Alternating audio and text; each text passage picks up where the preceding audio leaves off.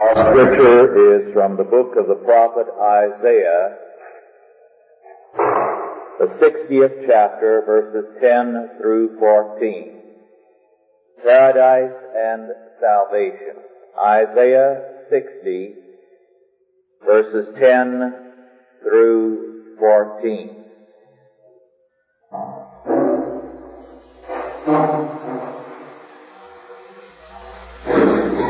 And the sons of strangers shall build up thy walls.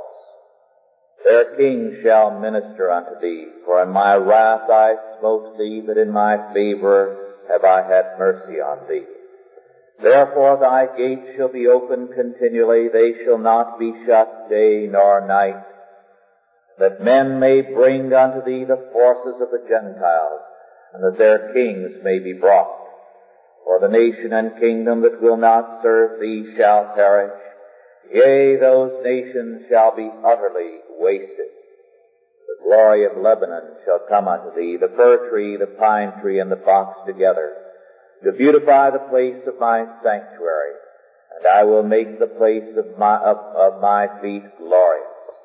The sons also of them that afflicted thee shall come bending unto thee, and all they that despise thee shall bow themselves down at the soles of thy feet.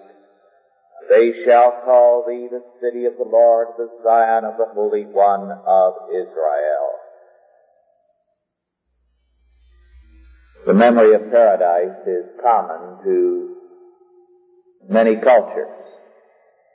All over the world we find evidences that people not only recall an original paradise, but dream of a return to it. They dream of a return to a pastoral innocence, an unbroken worldwide peace.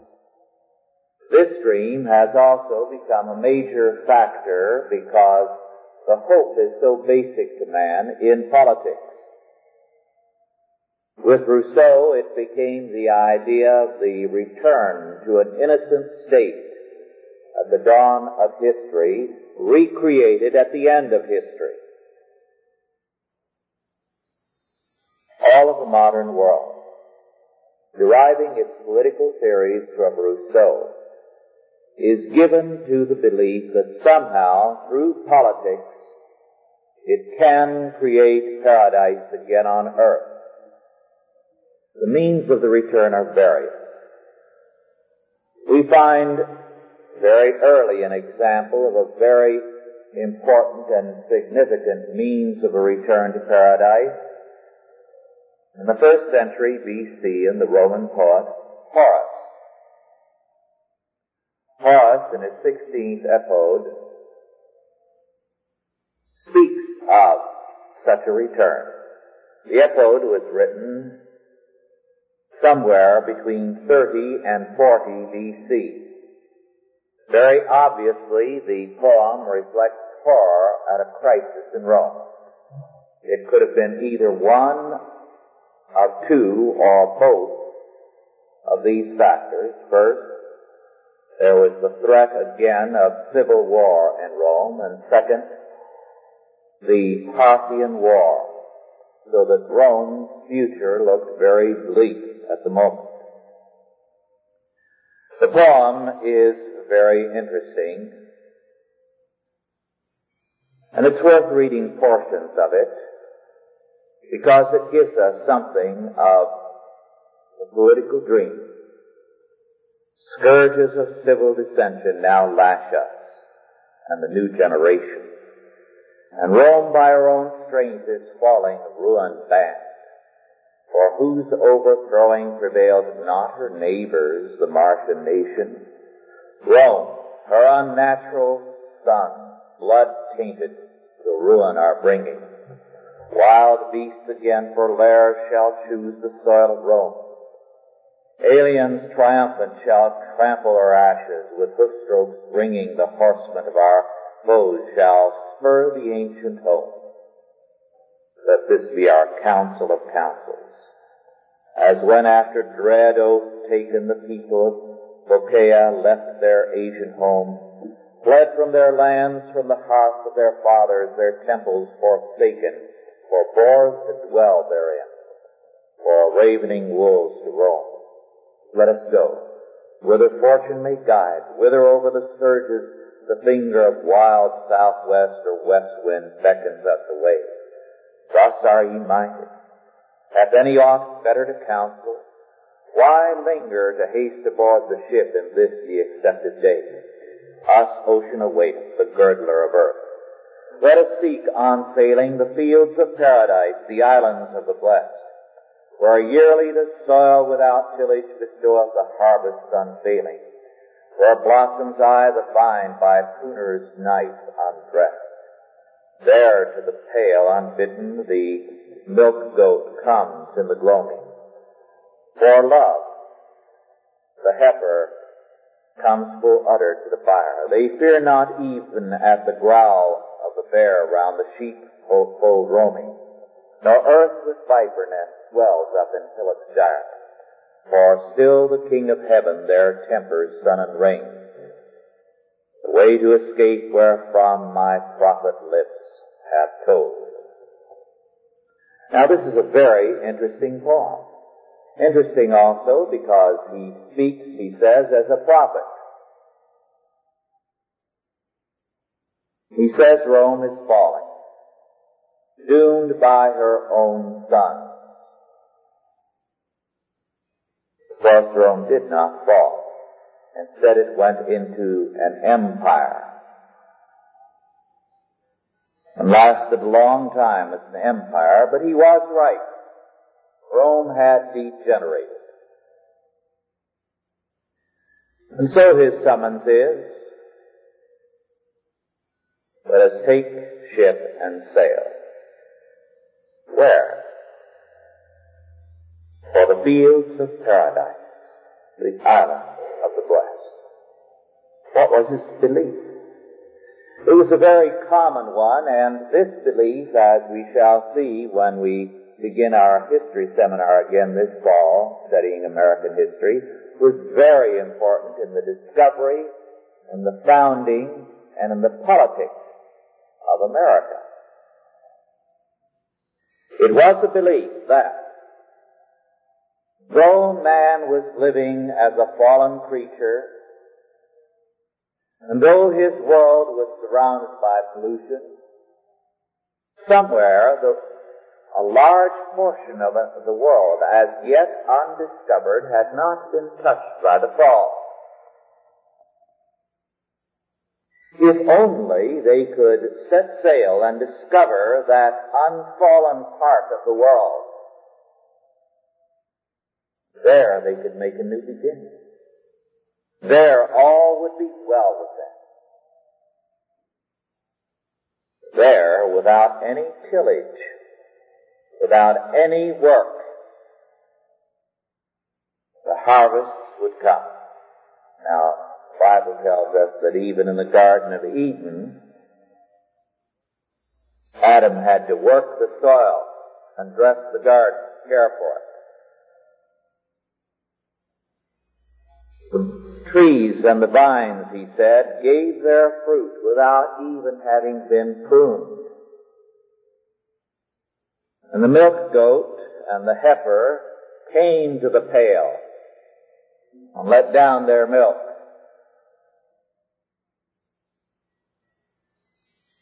It was, in other words, a paradise in which no work was necessary. This is a very different concept than the reality of the Garden of Eden, where there was work, but work without curse. Now this is a very, very revealing and a very interesting version of the dream of paradise and one that has been very prominent through most of history. Somewhere it was held until finally all the known world was discovered. There was an unfallen, an untainted part of God's creation where the animals live in peace, where all things give their harvest without work. Man, it was held, can make a new beginning by escaping to this new world. Thus salvation for us was not a new man, but a new beginning for man. A new environment.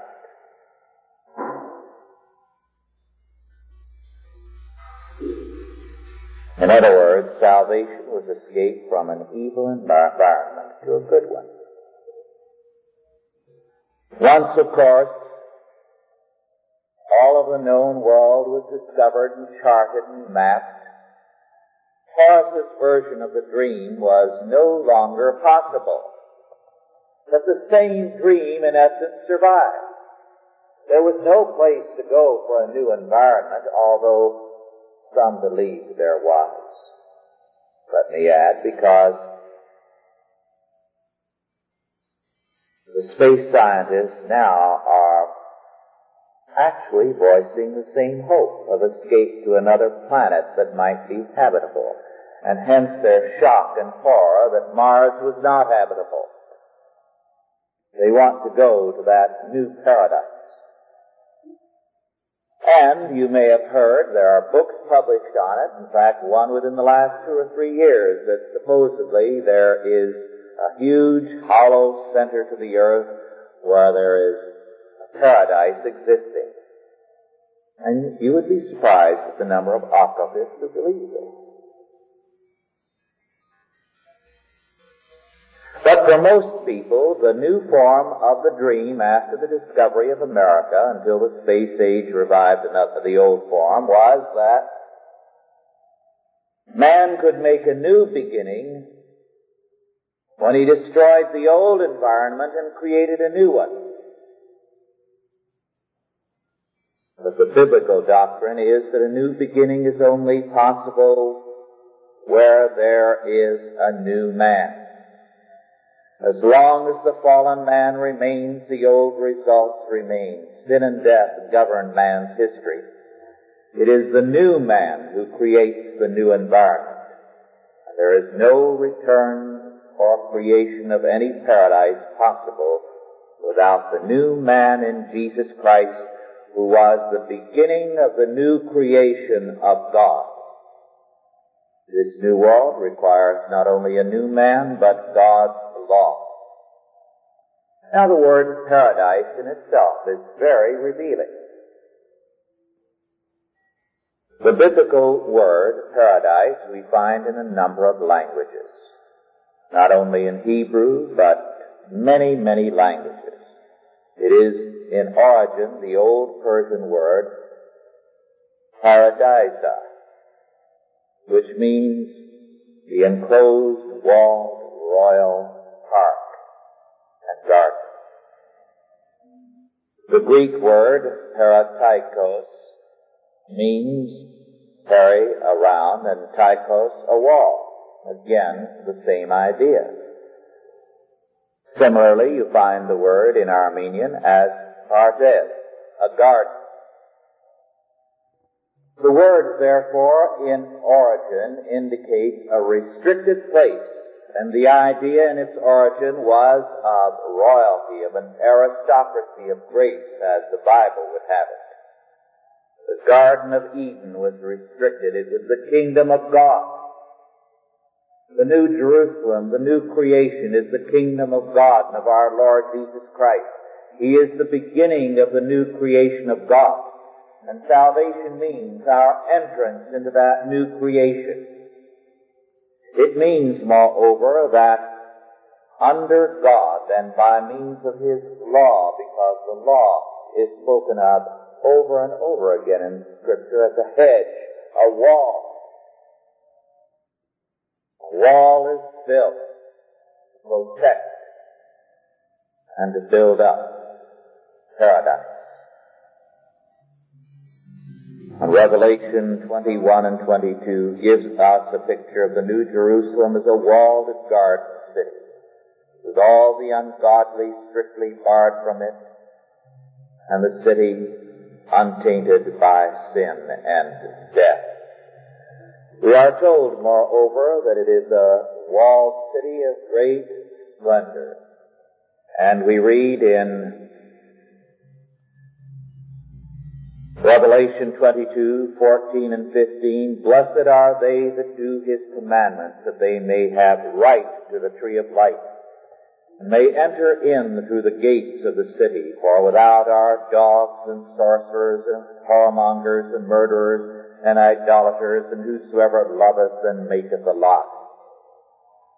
The city is walled, and the dividing line is made up of those who by faith keep God's commandments, so that the law acts as the wall, and outside are the dogs, sorcerers, whoremongers, murderers, and idolaters. Thus paradise refers both to Eden, to the New Jerusalem, to the life of God's people as they establish the rule of God on earth, and to heaven. The wall, we are told, is great and high.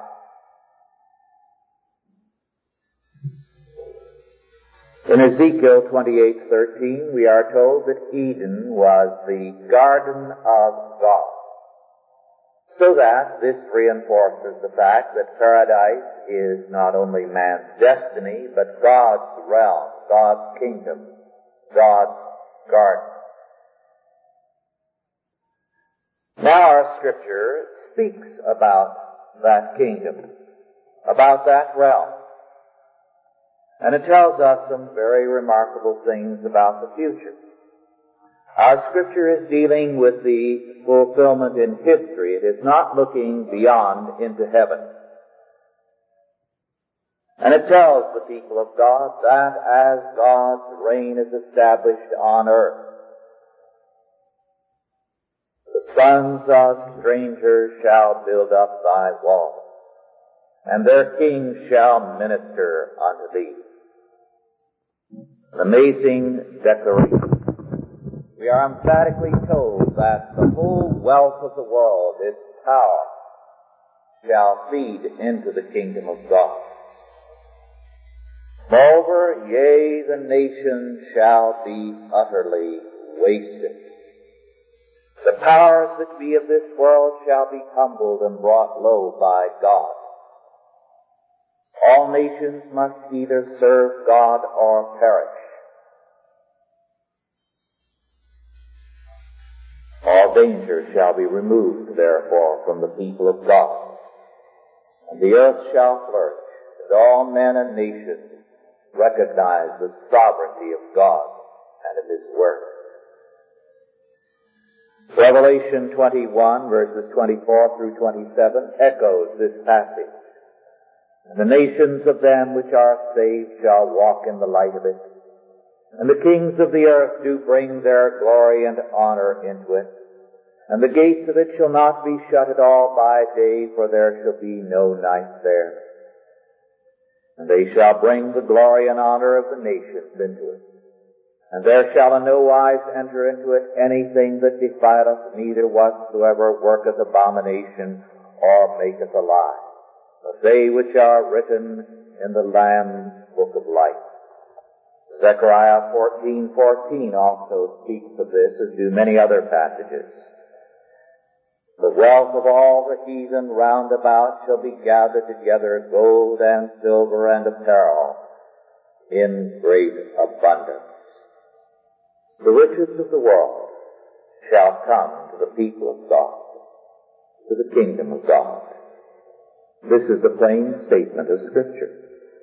It tells us that all the wealth, all the achievements, scientific, artistic, musical, agricultural, commercial, all this is being stored up for the people of God and the kingdom of God. 14th verse says, The sons also of them that afflicted thee shall come bending unto thee. And all they that despise thee shall bow themselves down at the soles of thy feet. An amazing passage. It has reference to a custom of antiquity. when a conqueror took over a realm, all the princes, the sons of the royal family came and bowed down before the conqueror.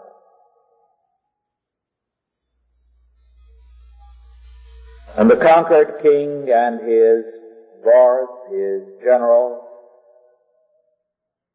laid themselves on the ground so that the conqueror could put his foot on their neck,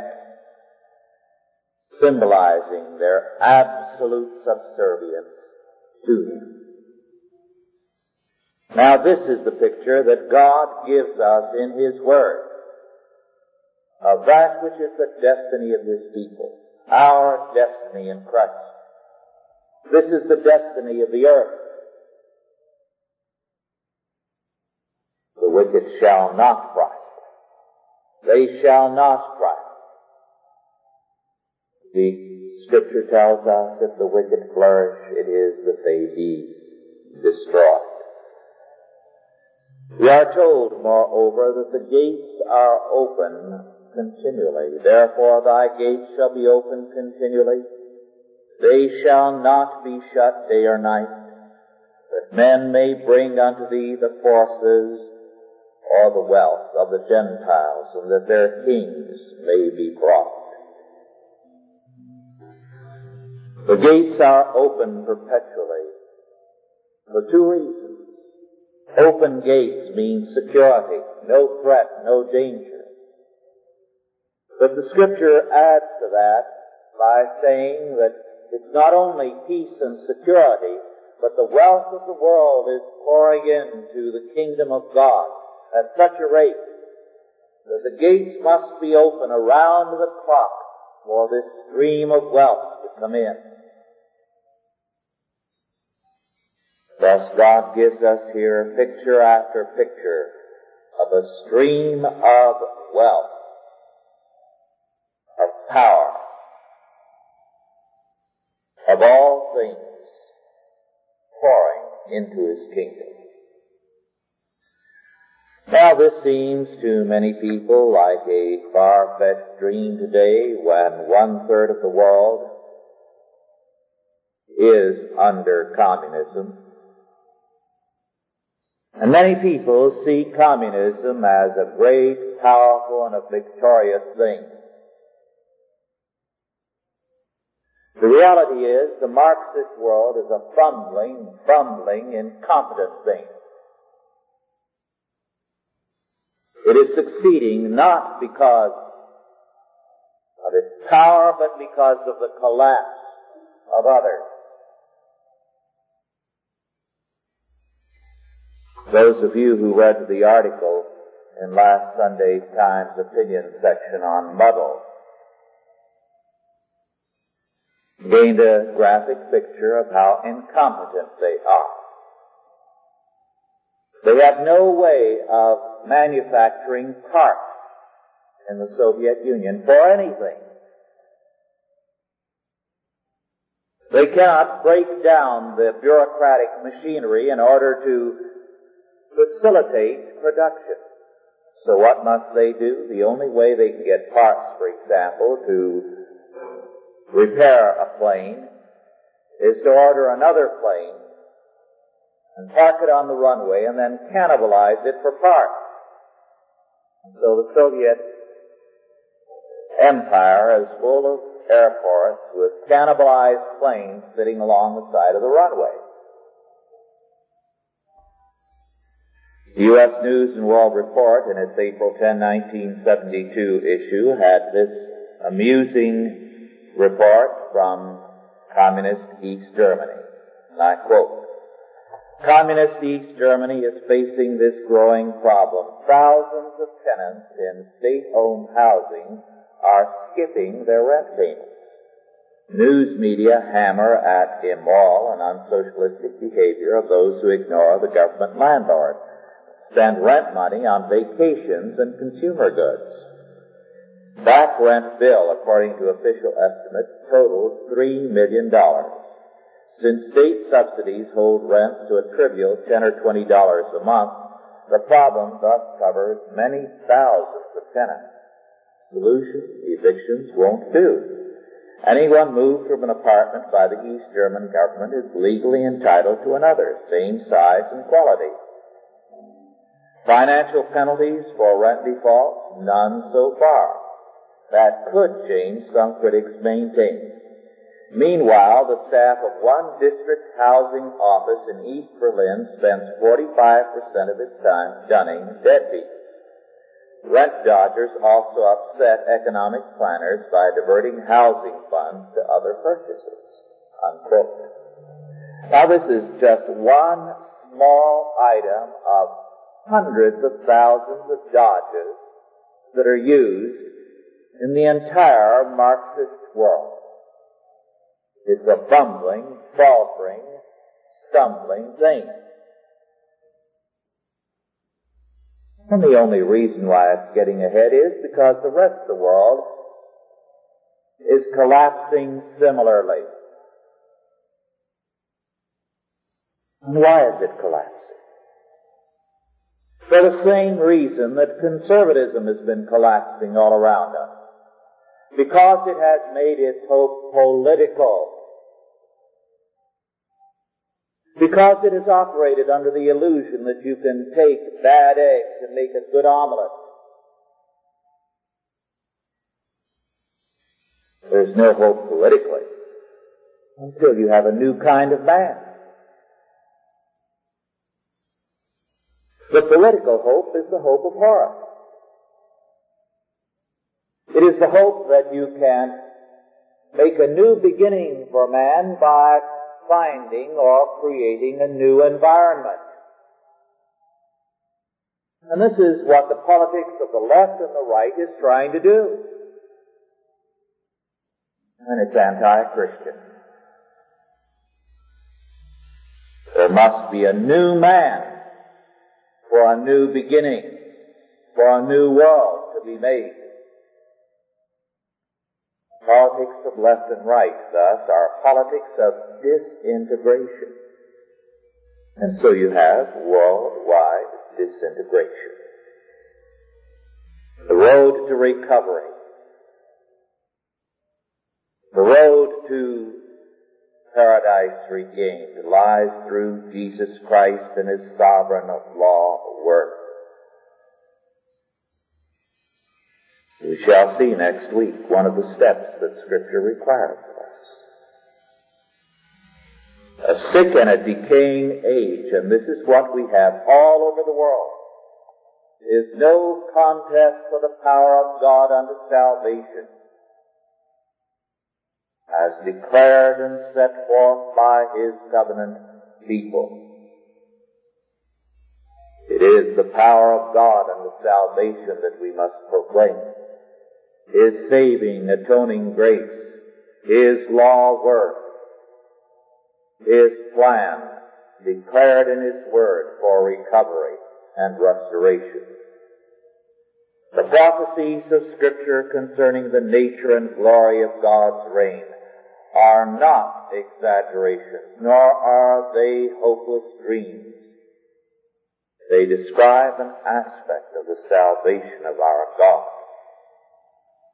The earth which is made sick by man's fall is to be healed by man's restoration. If my people which are called by my name shall humble themselves and pray and seek my face and turn from their wicked ways, then will I hear from heaven and will forgive their sin and will heal their land. Let us pray. O Lord our God, heal us and heal our land through us. And grant that by thy grace the kingdoms of this world may become the kingdoms of our Lord Jesus Christ. We thank thee for the plain speaking of thy word.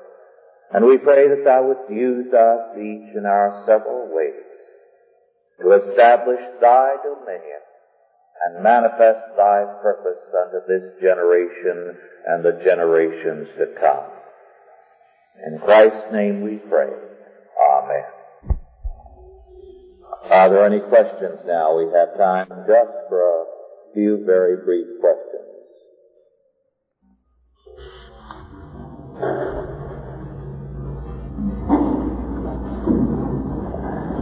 If not, I'd like to make a couple of announcements and call your attention to one little thing. There is a meeting this Tuesday, April 18 at 7.30 p.m. of the Chalcedon Guild. There is the meeting, a business meeting, is at the home of Gloria Bizarre, 1339 Romulus in Glendale.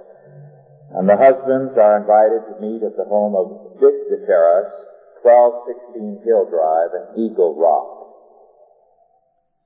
Then on Saturday the 29th, a week from Saturday, the Chalcedon prayer meeting and Bible study will be held at the home of the Hamiltons at 2169 Mandeville Canyon at 7.30 p.m. a week from Saturday. Tomorrow night at 7.30 in Placentia, our speaker there will be Gary North. The way to get to the Andrus home where the Placentia meeting is held is to take the Santa Ana Freeway and then the Riverside Freeway and get off the Riverside Freeway onto Highway 57 north. Highway 57 north. And then get off on Yorba Linda, Y-O-R-B-A-L-I-N-D-A,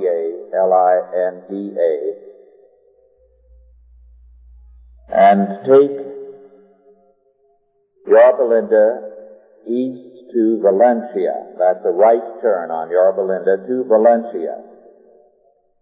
And left on Valencia to Bastanchury,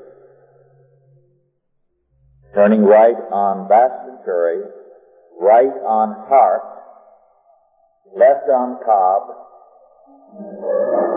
and left on Cartland. I'll give this again to you after the meeting. And it's 1949 Cartland. It's really very easy. There are three short turns there. Right on Hart, left on Cobb, and left on Cartland. 1949 Cartland. See me after the meeting and I'll give this to you again. One interesting item in the papers recently, a murder. The murder in New York of Joe Gallo, a mafia member. There was an item about the background of the murder of uh, Gallo in Victor Riesel's column today. And I think this is an interesting example of precisely what we were talking about earlier, our disintegration today. Gallo was a particularly powerful and dangerous mafia leader. He had declared civil war against the mafia. He was involved in a number of things, control of unions as well as waterfront control, plus control of a number of areas of business, plus control in narcotics.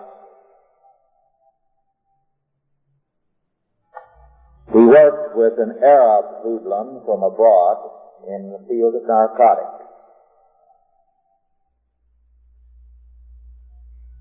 He did get into trouble and served time in prison, Sing Sing. They got him out of Sing Sing, the prison authorities, as fast as they could, giving him all the time off for good behavior that they possibly could, although his behavior was anything but good. For the simple reason that because of his contact with the Arabs, and his sympathies with Islam, he immediately became the champion in the prison of the black Muslims. There was segregation, self-imposed segregation in the prison, and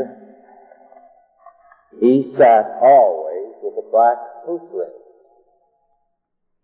And it was creating a major problem in the prison because he was now providing them with the brains for all kinds of disturbances.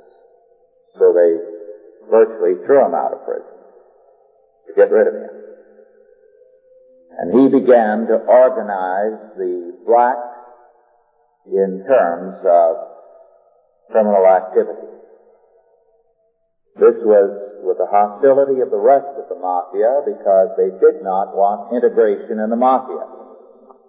And so he was executed. Now, the interesting thing is that about three or four years ago, there was a novel that was supposed to be a humorous novel. One of the few novels I've read in recent years because it was supposed to be so good but it was so poorly and clumsily written that I was bewildered as to how it ever got published, why it ever got the publicity it did, and why everybody raved about the book. It was a bumbling, incompetent thing. It was obviously about Joe Gallo. The title of it was The Gang That Couldn't Shoot Straight. It was made into a movie. Very interesting. Here, an incompetent piece of writing is made into a bestseller to ridicule someone the mafia is waging war against. And at the same time, another bestseller glorifies the mafia, the godfather. If that isn't evidence of social disintegration, I don't know what social disintegration is. And it's simply another bit of evidence of the fact that instead of confronting a world of tremendous power on all sides, we are actually confronting a dying world. The power of God declared and manifested in that world will bring it to its knees. And that's our calling. One further brief story which tickled me no end. Last Monday, friend from out of state stopped by. Quite an interesting man, but that's another story. And he told about someone whom he knew quite well. An elderly Italian woman who in his city runs a little pizza parlor with apparently just a couple of employees. She doesn't speak English too well. The government had a problem with her recently. She stopped sending in her Social Security deductions for the pizza parlor, for herself and her employees. So they wrote her a number of letters and didn't get anywhere, no answers, and a man was sent out to call on her and to find out what had happened. As soon as he identified himself, he said, Oh yes, they told me in broken English, uh, when I uh, started this place to join your organization, but the dues are getting too high, so I decided to drop my membership.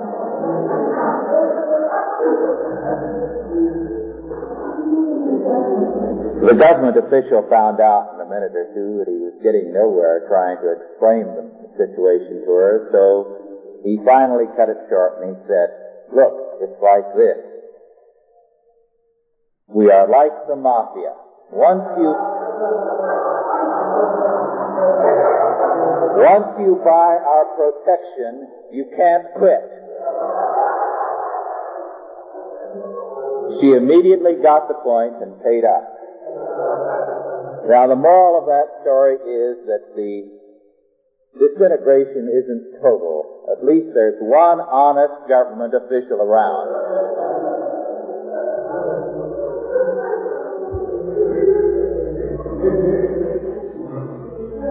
Let us bow our heads now for the benediction. And now go in peace, God the Father, God the Son, and God the Holy Ghost, bless you and keep you, guide and protect you, this day and always. Amen.